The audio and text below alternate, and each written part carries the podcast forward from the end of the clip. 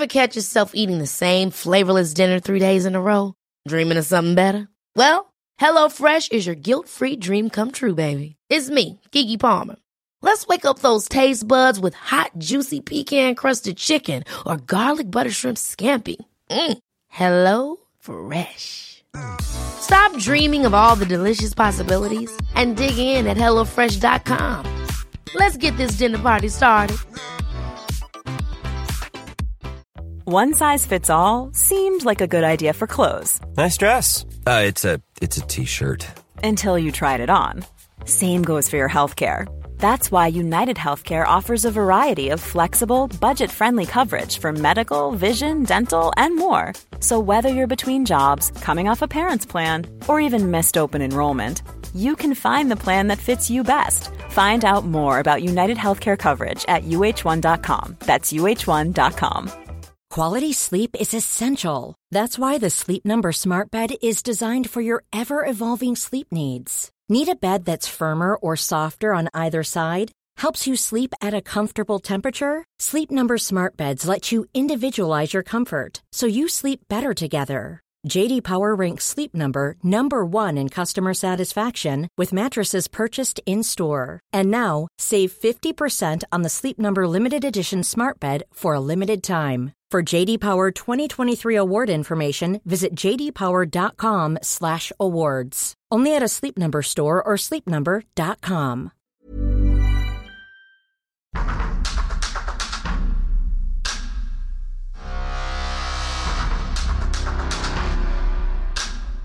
Have you always felt a little odd, a little different?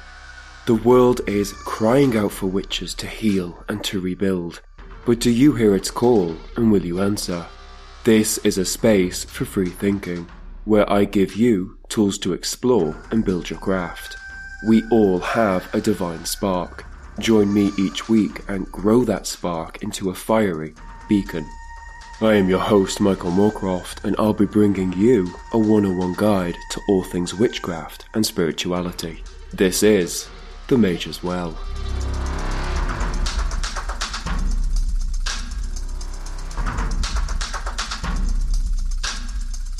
Hey Mages, welcome back to the show for our final episode on the Wheel of the Year, Samhain. Now, a few of you have been messaging me saying what's happening with the show. It hasn't been functioning the way it usually does with a weekly episode. I just wanted a break while I settled in Manchester as I just moved, but I didn't want to stop it altogether, so I've been covering the festivals of the Wheel of the Year. The Mage's Well, drumroll, will be returning in spring of 2024. I've got a few things to sort out my end and I need to find my rhythm with Manchester and having a full-time job before we can jump into a new season first.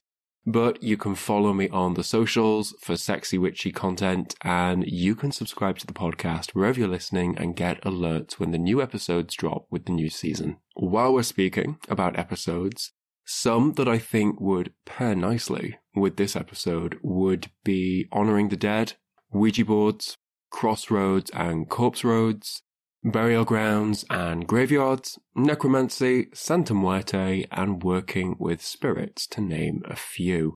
These are all quite Samhain, Halloweeny vibes, so check them out afterwards. Now, with that out the way, onto the show.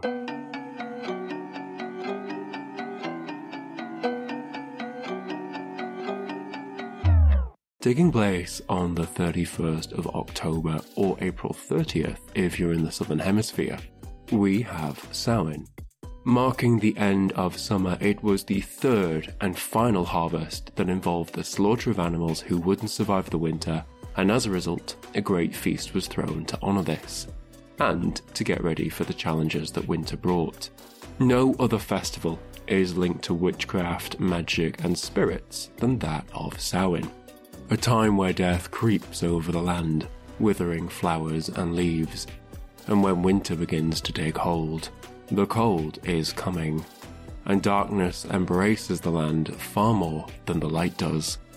It's in the darkness where we project our fears, insecurities, and the things we label as uncomfortable unwanted, and at its most extreme, evil. It was on this precipice, this threshold, that celebrations were held, often lasting a week, whereby feasting, games, and drinking took place.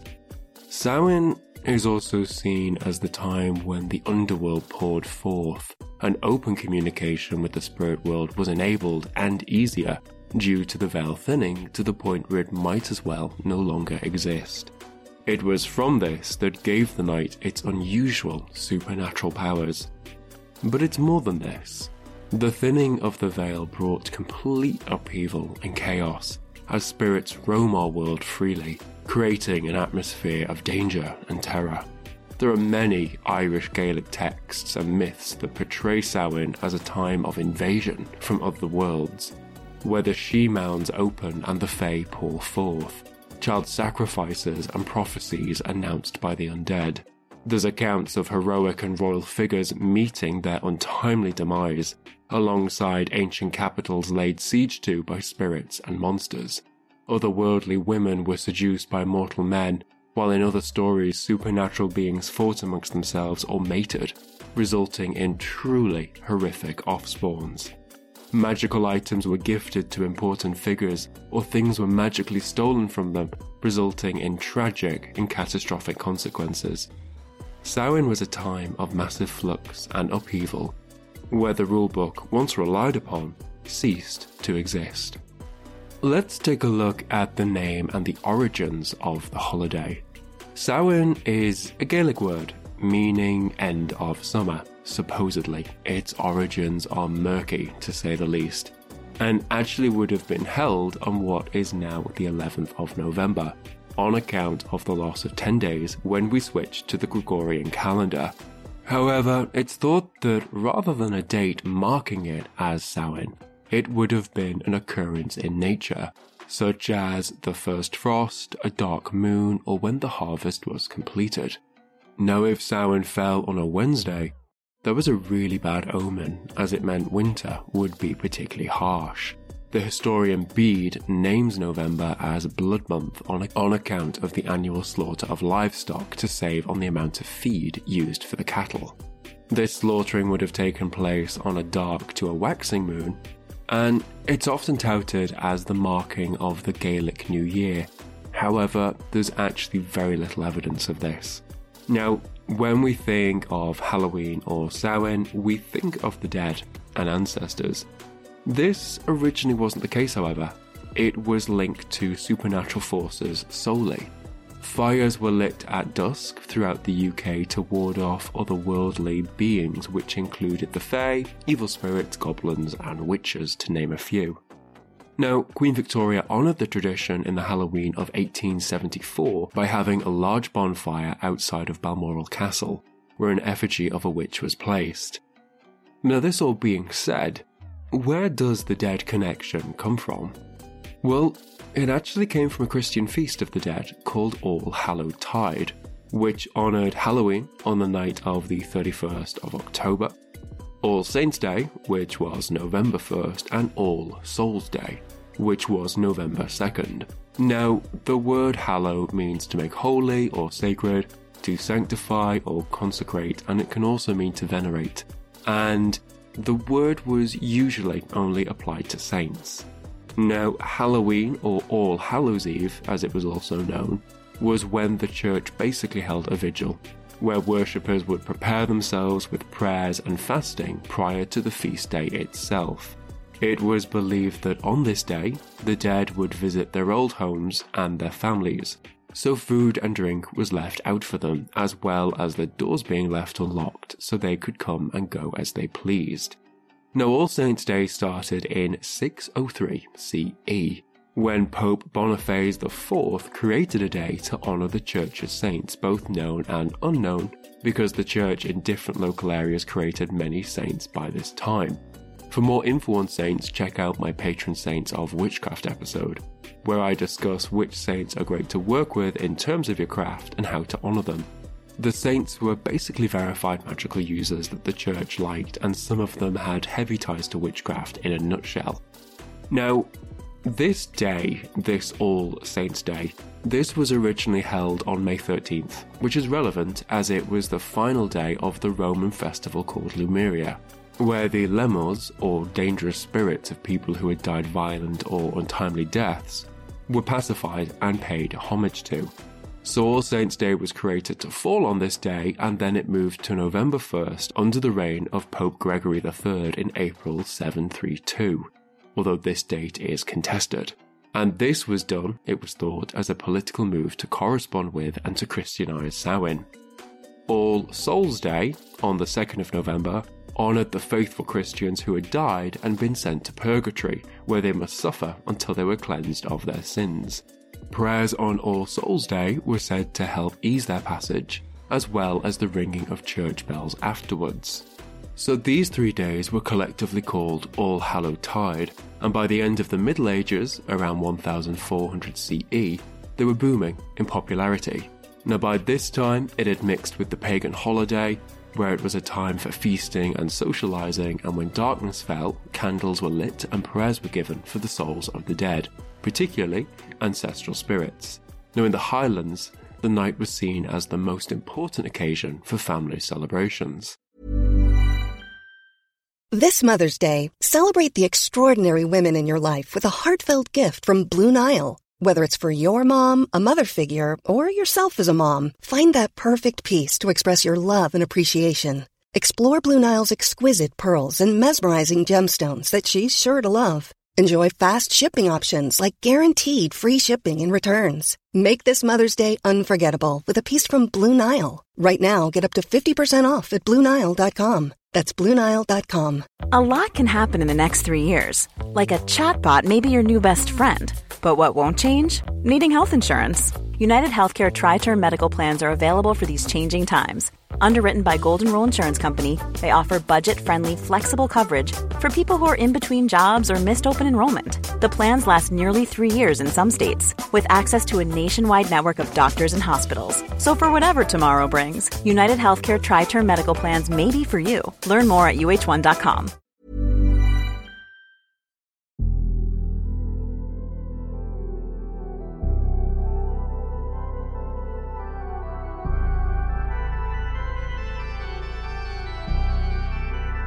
Let's have a look at some of the customs practiced during the festival.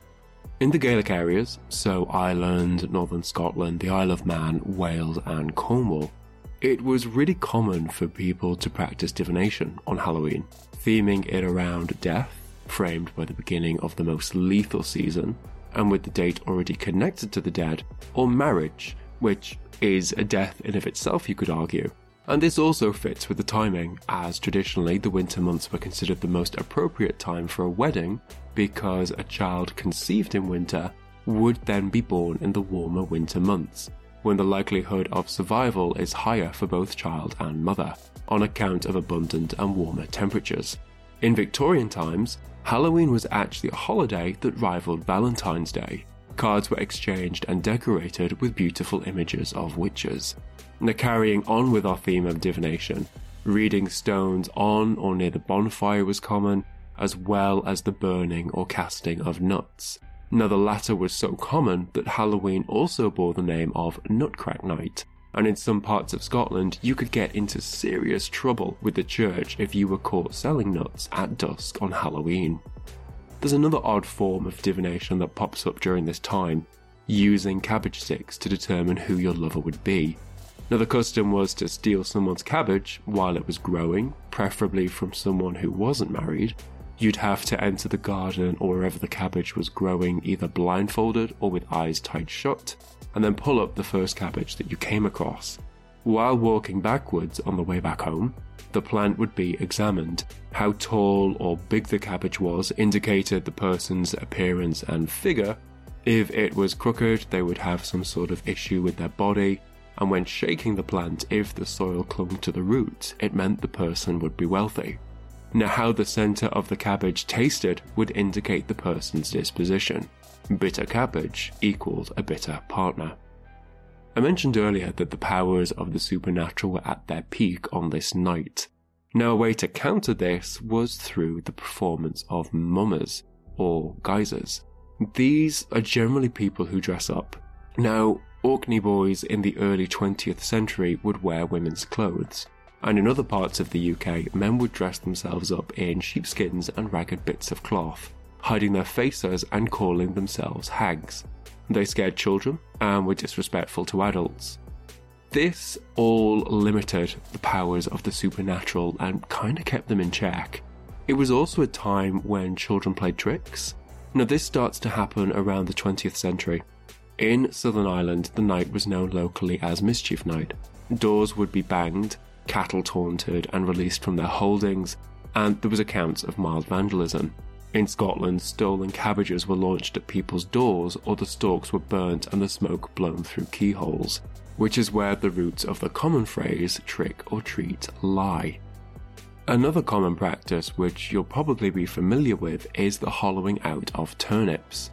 This was done in Ireland, and horrible faces were carved into them, and then they were used as lanterns to scare undesirables away. There are some theories that these lanterns are symbols of the souls of the dead, particularly the souls of unbaptized children and babies. Now, in regards to the lanterns, the dressing up, and the mischief, when the Irish emigrated to America during the 19th century, they took these beliefs with them, where they changed slightly and America, having increasing cultural importance from that time onwards, imported these concepts into Britain, which combined with Irish immigration throughout the Isles, which is how Halloween became known as it is today. Now, fire, it used to be quite a big thing within Samhain, particularly in Scotland, but this got moved to Bonfire Night on November 5th. Now, traditionally, these fires would have been lit on cairns, which are like stone structures dating from the Bronze Age and they essentially house the dead. Now these fires they had to be lit via friction, and usually one type of wood, usually oak. This was ideal. And like Beltane, we've got circle dancers and people jumping over them. Now around these fires, specific types of divination were performed with stones. These would be gathered with each one representing a different family member. After the celebrations, the stones would be examined, and if they had been moved or if imperfect in some way, the person who that stone represented would die within the year. You may remember from my last episode that crops or fruits picked on the 1st of November were deemed bad and unfit for consumption, based on the supernatural. This was also practical, in that anything left unpicked at this time was probably going to be off and not safe to eat.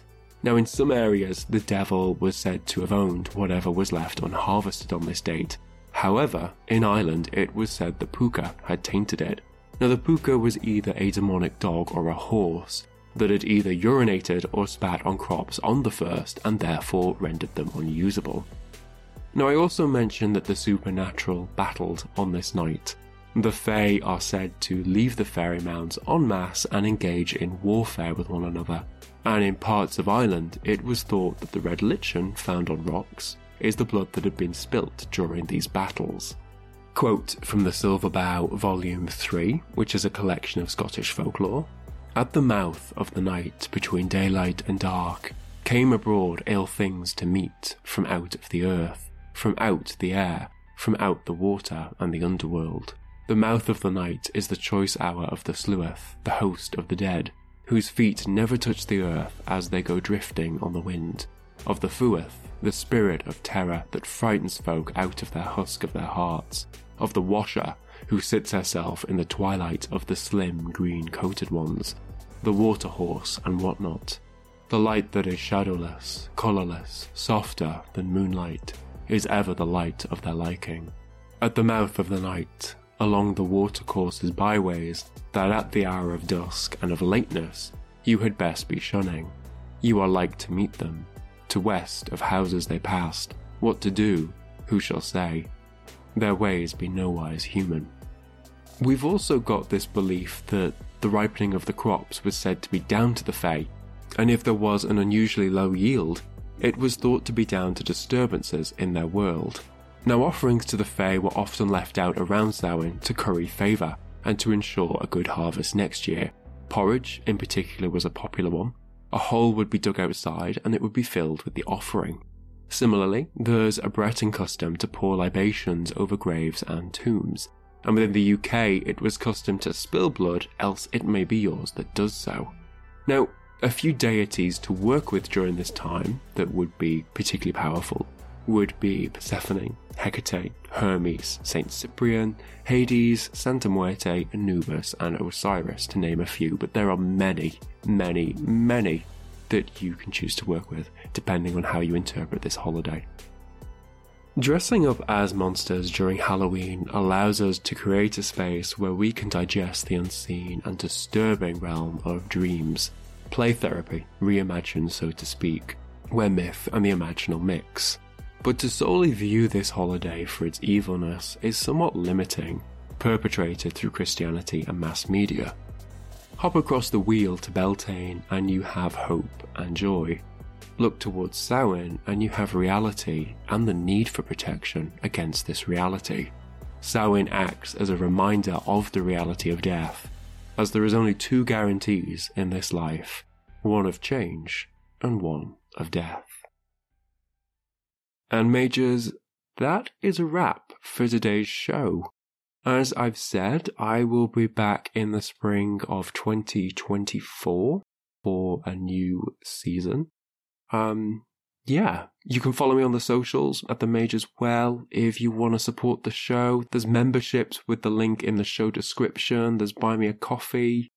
Yeah, you could leave a lovely glowing review. That always makes me feel good.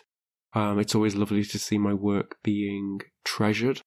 Um, yeah, that's a wrap. But before I go, the poem this week is called The Washer of the Ford by William Sharp. There is a lonely stream, afar in a lone dim land. It hath white dust, for sure it has, white bones bestrew the strand. The only thing that liveth there is a naked leaping sword. But I, who a seer am, have seen the whirling hand of the washer of the ford. A shadowy shape of cloud and mist, of gloom and dusk she stands, the washer of the ford. She laughs at times and strews the dust through the hollow of her hands. She counts the sins of all the men there, and she slays the red-stained horde. The ghost of all the sins of men must know the whirling sword of the washer of the ford. She stoops and laughs when in the dust she sees a writhing limb. Go back into the forge, she says, and hither and thither win. Then I shall wash you white as snow, and I shall take you by the hand, and slay you here in the silence with this my whirling brand, and trample you into the dust of this white, windless sand. This is the laughing word of the washer of the ford, along that silent strand. Peace out, witches, and I'll see you at the crossroads.